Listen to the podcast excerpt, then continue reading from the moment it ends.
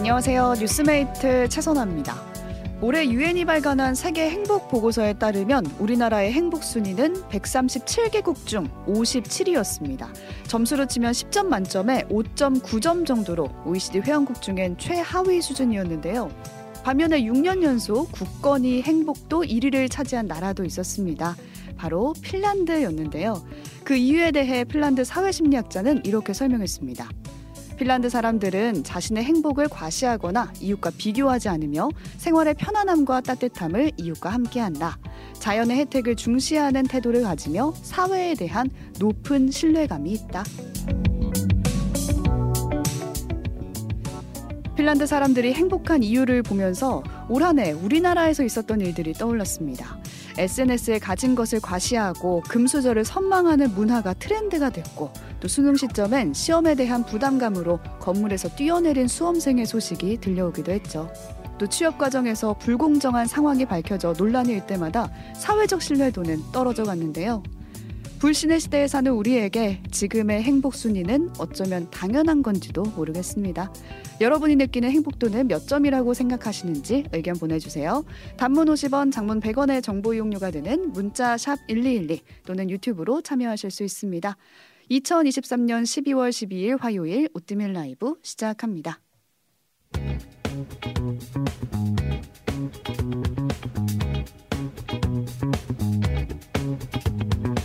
you. 오늘 본 뉴스 나눠주실 분 박수정 PD, 조석영 PD 나와 계세요. 네, 안녕하세요. 저는 방구석 특파원 박수정이고요. 뉴스 판기 조석영입니다. 네, 두 분은 행복하십니까?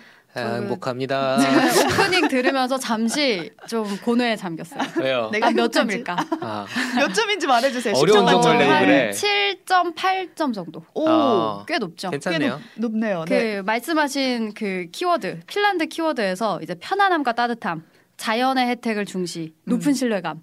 뭐이 정도는 충족이 되어 있는 거. 아 진짜요? 오, 신뢰감까지 네. 충족이 되어 있다. 어, 수정 PD 주변에 좋은 사람이 많네요. 그러네요. 어 그렇게 약간 시니컬하게 말하는 아, 우리, 우리, 우리 제 주변에 좋은 주변에 사람들 좋은 사람이 두 분이죠. 네. 아, 여러분의 점수는 몇 점인지 저희한테 아. 보내주셨으면 네. 좋겠고 매년 유엔에서 발간하는 세계 행복 보고서 얘기를 오프닝에서 좀 나눠봤는데 음. 10년 전과 비교를 해보니까 우리나라 순위가 16계단 떨어진 거예요. 아이고. 불행하다, 불행해. 어, 그동안 대체 무슨 일이 있었던 건지, 음. 왜 우리 국민은 행복하지 않은지 점점 음. 가면 갈수록 그 얘기를 음. 좀 해보려고 가지고 와봤습니다. 음. 근데 제가 가장 인상 깊었던 통계는 소득 대비 행복도를 통계낸 부분이 있었거든요. 음. 네. 그러니까 쉽게 말해서 버는 돈에 비해 행복한 나라가 있고, 음. 버는 돈에 비해 불행한 나라가 있다는 거예요. 그렇죠. 아. 근데 우리나라가 소득 순위보다 불행한 나라에서 2위를 했습니다. 아. 차이가 많이 난다 이거죠. 아, 돈은 많이 버는데 불행하다. 아. 1위는 홍콩이었는데. 아, 거기 불행할 이유가 되게 많아요 지금 그쵸. 중국 때문에. 좀 힘든 상황이 있죠. 네. 근데 우리가 2위라고요. 그렇죠. 음. 그러니까 행복도가 떨어지는 건 결국에 돈 만은 아니다. 음. 돈 때문에 이제 불행하기도 음. 하겠지만 그것만이 이유는 아닌 것 같다라는 생각이 드는 거예요. 음. 근데 생각해 보면 행복도 자체가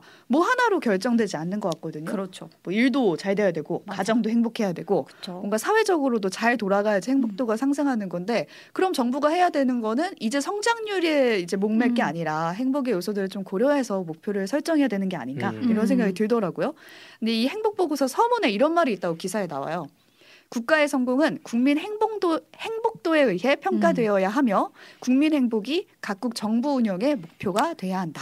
음. 정말 이상적인 이야기네요. 아, 그러니까. 그렇죠. 네. 아, 이런 거 행복 관련한 다큐멘터리 하면은 부탄 이항사 예전에 음. 몇년 전만 해도 1등이라고 오, 유명했었죠. 금돌 누나님이 부탄이 행복 지수 1위 국가였다가 SS 보급으로 순위가 떨어졌다는 소식 들으셨다고 하네요. 아. 야, 이게 SNS가 크네요. 이렇게 서로 비교하게 만든다. 우리 음. 지난번에 음. 되게 한참 하지 않았습니까? 그렇죠. 그러니까 옛날에는 우리 동네에서 공부 제일 잘하는 애만 봤다면 그치. 이제는 전 세계에서 제일 잘 나가는 사람들을 비교하게 되니까 육각형 인간들이 있고 말이죠. 그렇죠. 그게 학생들에게 안 좋은 영향을 미친다는 걸 본 적이 있고 저도 얼마 전에 왜 외신으로 그 외국 미국에서 우리나라의 그 저출생의 원인을 지적하면서 음. 음. 한국이 이렇게 가정 안에서 행복을 많이 누리지 못했기 때문에 아. 그런 이유 때문에 또 다른 가정을 생산하려고 하지 않는다라는 오. 이제 분석이 있었거든요. 그렇죠. 물론 거기에도 뭐 어떤 입시 경쟁이나 가부장적인 문화나 이런 것들이 포함이 되긴 했었는데 이제 앞으로는 우리나라가 사실 너무 숨가쁘게 서울의 봄부터 시작해가지고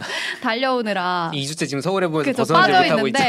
행복 대해서 생각해볼 여유가 없었잖아요. 맞아요. 그렇죠, 그렇죠. 네, 이제 좀 음. 생각 좀 해봤으면 좋겠어요. 이호준님이 저는 6.5점이다. 제가 6.5에서 8을 왔다 갔다 하는 것 같아요. 어. 주말에는 8. 아 맞아요. 언제는 6.5인지 말씀 안 드릴게요. 요일마다 달라지네. 전 월요일은 한 0.2. 근데 이제 핀란드가 참 대단한 것 같아요. 그러니까요. 생각해보면 핀란드 이제 계속 근데- 1위 하고. 아, 근데 약간 유니콘 같지 않아요, 이제는? 이제 핀란드 행복하다, 북유럽 아름답다 이 얘기하면 약간 질려요. 약간 질려. 저 좀 한번 가보고 싶어요. 네. 저희 그 얘기했잖아요 앞에서 어, 껌을 많이 씹어서 그런가? 행복하다. 막 이런 휘바 휘바를. 외치면서 네 어쨌든 우리나라는 50 몇이었죠? 어, 57위 7위 7위. 7위로 네. 7위를 했다고 순위 얘기를 합니다. 해봤는데 좀 연결되는 얘기네요. 이번에는 우리나라에서 발표된 통계를 좀 이야기를 해볼까 음. 합니다. 각종 이제 통계청이 가장 바쁜 열일. 달 12월이죠. 각종 통계가 정리돼서 발표가 됐는데요. 오늘 1인 가구 통계가 나왔습니다. 뭐 쉽게 말씀드리자면 지난해 기준으로 1인 가구 관련된 통계를 정리해서 이제 결과가 나온 음. 거예요. 음. 근데 뭐 1인 가구 많다 많다 얘기들 많이 하시잖아요. 제 주변에서도 저는 체감을 많이 많죠. 하거든요.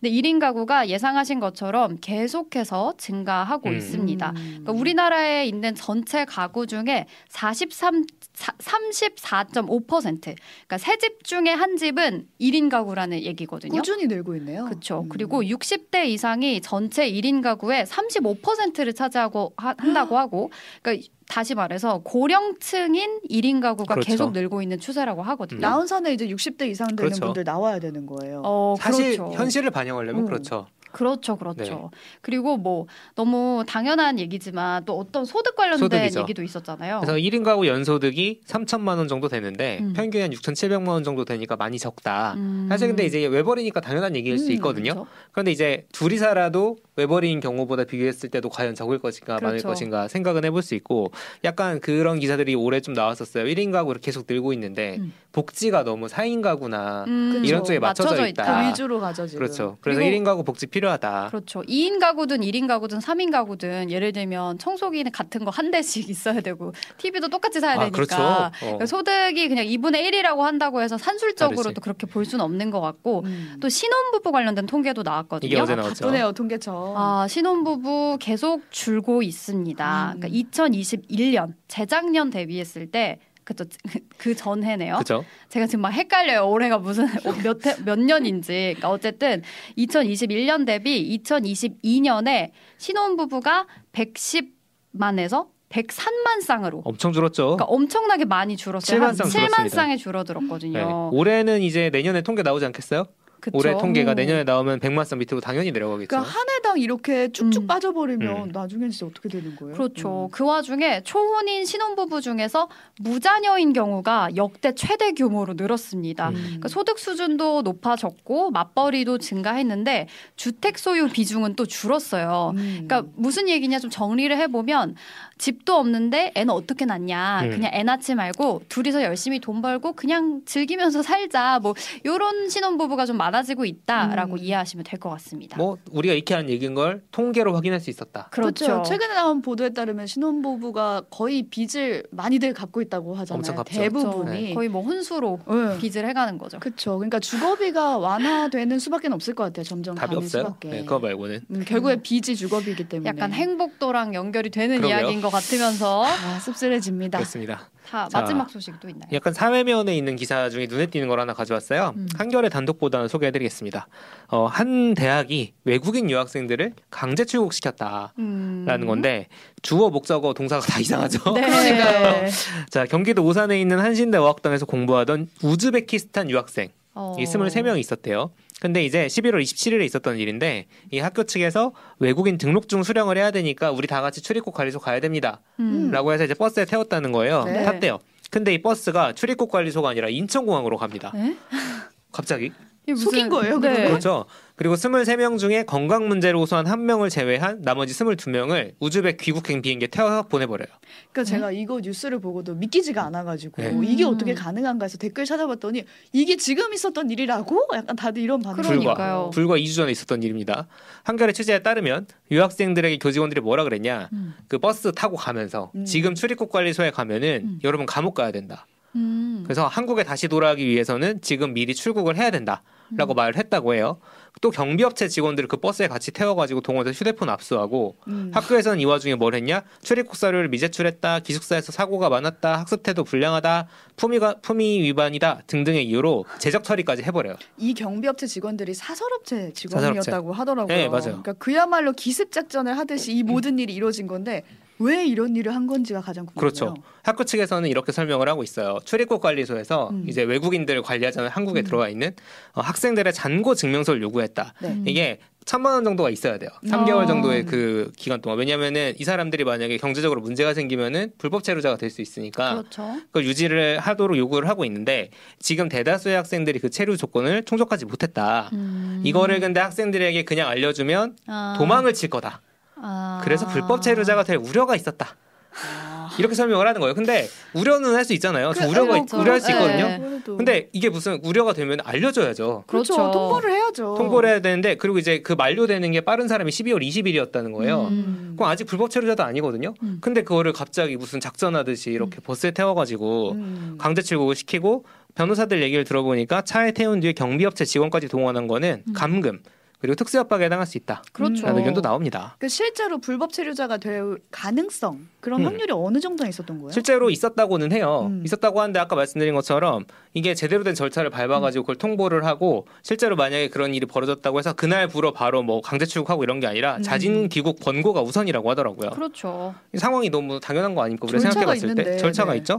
이 학생들이 지금 신고를 했어요. 음. 그래서 이제 오산 경찰서가 조사에 나섰고 음. 주한 우즈벡 대사관도 상황 파악에 나섰다고 하니까 음. 진행 상황을 좀 지켜봐야 될 것 같습니다. 우리나라 사람들이 외국 가서 저런 일을 당했다고 생각해 우리가 보세요. 이해할 수 있겠냐고요. 어떻게 그렇죠. 무슨 일이 벌어질지. 네. 그렇죠. 이 얘기는 좀 더 나오는 소식이 있으면 전해드리도록 하겠습니다. 지금까지 오늘 본 뉴스들 나눠봤고요. 외신 들으러 가보겠습니다.